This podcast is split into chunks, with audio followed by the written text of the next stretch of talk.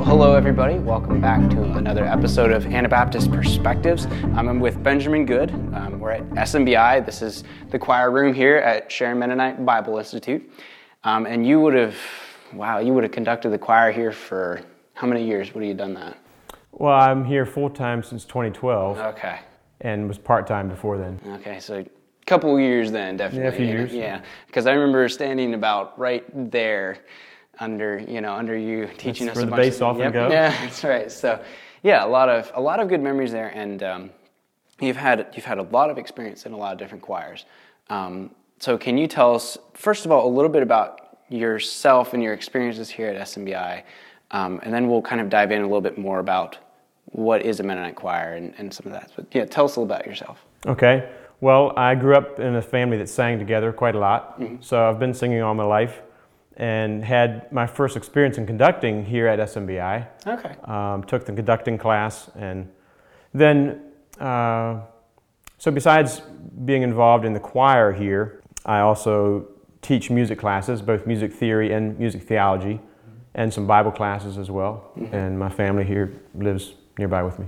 So, pretty invested in this music thing. Something that our circles are really well known for. We have a lot of choirs. I mean, you, they're on YouTube. They're they're all over the place. There's, we have tons of CDs.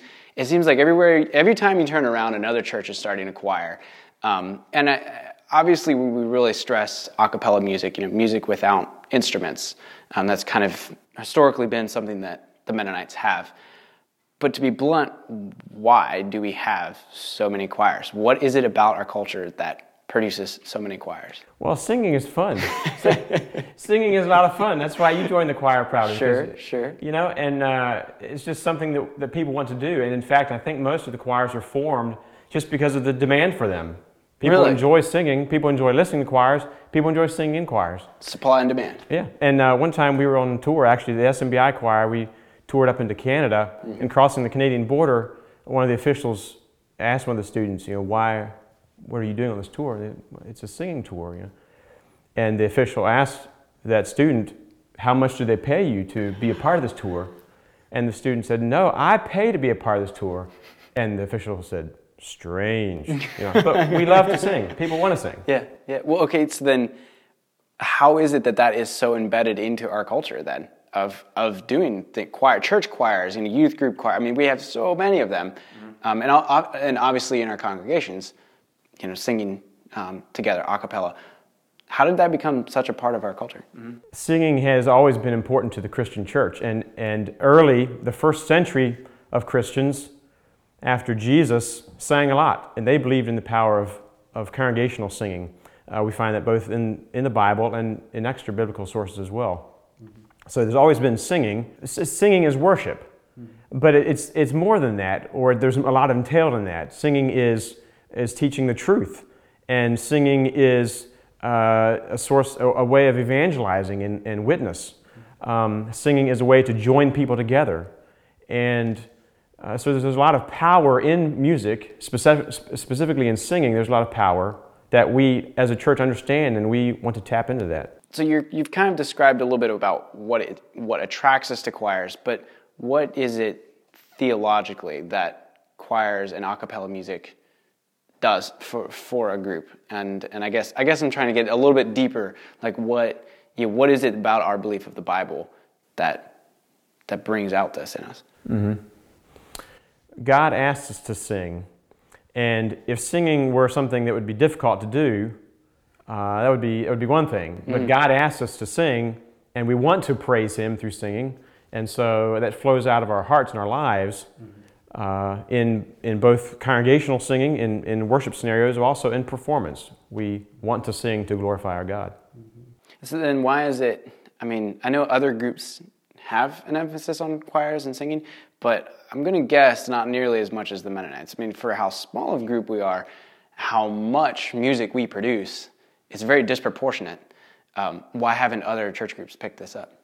I believe it's because uh, we focus on a cappella singing, where many Christian groups are okay with instruments even in their worship services.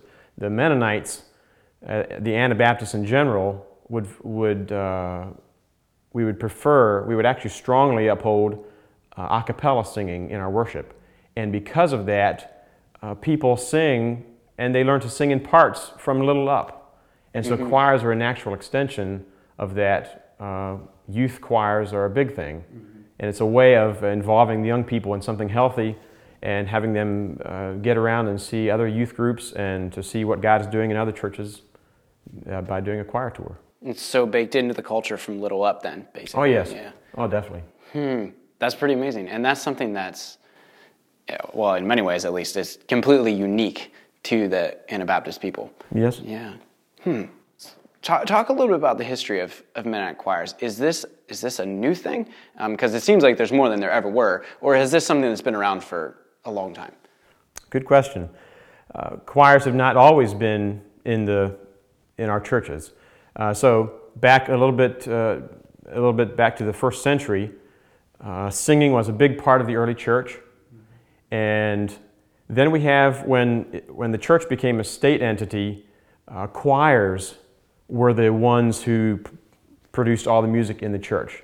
You would go as a lay person and just sit in the pew and not make a sound. Uh, for, for hundreds of years, that was the case. And then when the Reformation came along, uh, many of the reformers, including some of the leading Anabaptists, they said, We want to get the congregation back involved again in the music, in the singing, I should say. And so they push it hard that this should be a congregational activity and strong participation. And they may have reacted just a bit to the lack of congregational singing pre Reformation because it went for a number of years. In fact, we, we have very little or no record of choirs in the Anabaptist circles until the 20th century, or, Really? or maybe soon before. Um, at that point, you have, the, you have choirs beginning to flourish, uh, uh, actually, late 20th century. But prior to that, um, for many years in the Mennonite, the conservative Mennonite and Amish circles, you had youth singings. It was very, very common on a okay. Sunday evening to have youth singing. What's the difference between a singing and a choir? Well, choirs uh, are built around the idea that you're rehearsing a set of songs to perform to an audience at one, at one point. So, choirs uh, formed out of the singing at some point uh, to what we have nowadays. That's so really this is a pretty new new development, Oh, yes. isn't it? Yes. Huh. So But I believe that, that we have a, a, a better mix, or maybe, uh, maybe the best mix the church, the Christian church has ever had, in, in keeping strong congregational singing, as well as having choirs that, that supplement that occasionally, uh, and do some touring. Well, because that's the that's the flip side. Like the choirs, I mean, at least from my experience in Mennonite circles, have not in any way taken the place of congregational singing. Right, and we're concerned about that. We're, we want we want that to stay that way. Well, because that was a question I had, but uh, you know, that I was going to ask is, has that been a case where you know where choirs are? But I mean, no, it doesn't seem to be that way. you know. So, some folks are concerned about that, that the choirs will take over, that they'll become a central part of our worship experience. But there, there's no hint yet that there would be things falling in that direction. Mm-hmm. We care very much, even those of us who are involved deeply in choirs, we care very sure. much about uh, your typical local worship services that happen with congregational singing as a major part of that. We hmm. don't want that ever to go away. Hmm. There's value in both. Oh, yes. Yeah. So trying to, is it? Do you feel that it's hard to find the balance because we have, yeah, we have these two different things. That, like it doesn't seem like they're in competition with each other, do they? Like, and but yeah, what what is the balance there? I think, I think a typical worship service for a local group of believers should have congregational singing as the, the norm in music. And the occasional choir that tours through the area and giving a program um, is okay. The occasional local choir that sings a couple special numbers um, infrequently at a worship service is okay. But even that is done fairly rarely in our conservative circles. What is the single biggest positive outcome you've seen from the Anabaptist um, tradition or culture, as it were, of a cappella music?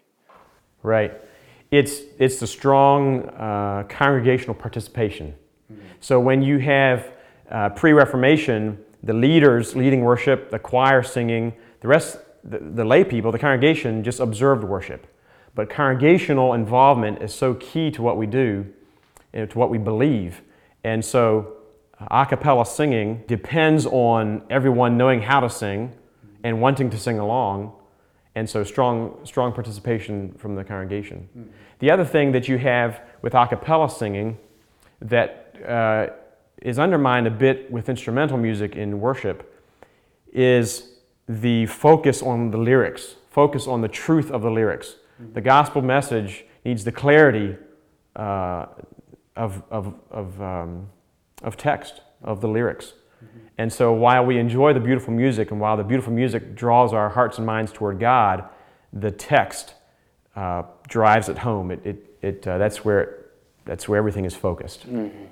And so worship then becomes something that's more than something that we see performed. is something right. everyone's a part of. Yes. Yeah, in our churches. Definitely. Yeah. Well, and that's the other thing too with like instruments. Not everyone can play instruments either. can you imagine a church service of that? Is there anything else you would like to add? Is there any other parts we want to cover? I think in the end, choirs uh, strengthen the congregational singing by teaching people how to sing. Okay. They teach congregations new songs. Uh, they, they promote the joy of singing, of vocal music.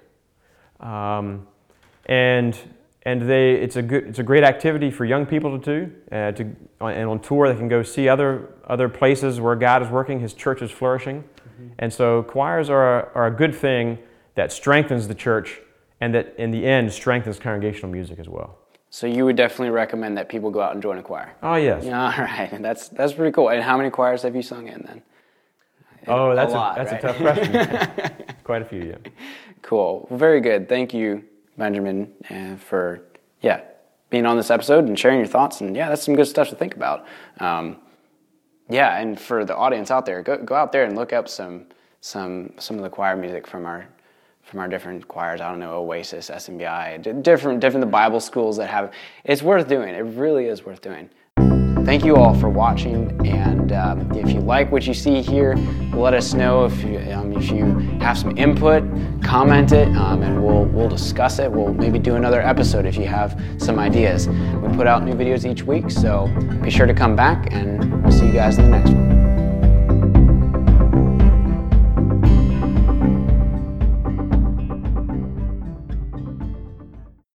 Thank you for listening to Anabaptist Perspectives. Your listening and sharing this with friends helps more people find our episodes. A special thanks to all of you who support Anabaptist Perspectives financially. We are here because of you. If you haven't had the chance to give yet this year, would you consider making a year end donation? You can donate on our website or by check. Thank you so much for listening and supporting Anabaptist Perspectives. Thank you for joining us for this episode. We invite you to join our monthly partner program. Monthly partners are key to the financial sustainability of Anabaptist Perspectives. Partners also gain access to bonus content, including our exclusive podcast where we respond to audience questions and comments. Sign up at AnabaptistPerspectives.org.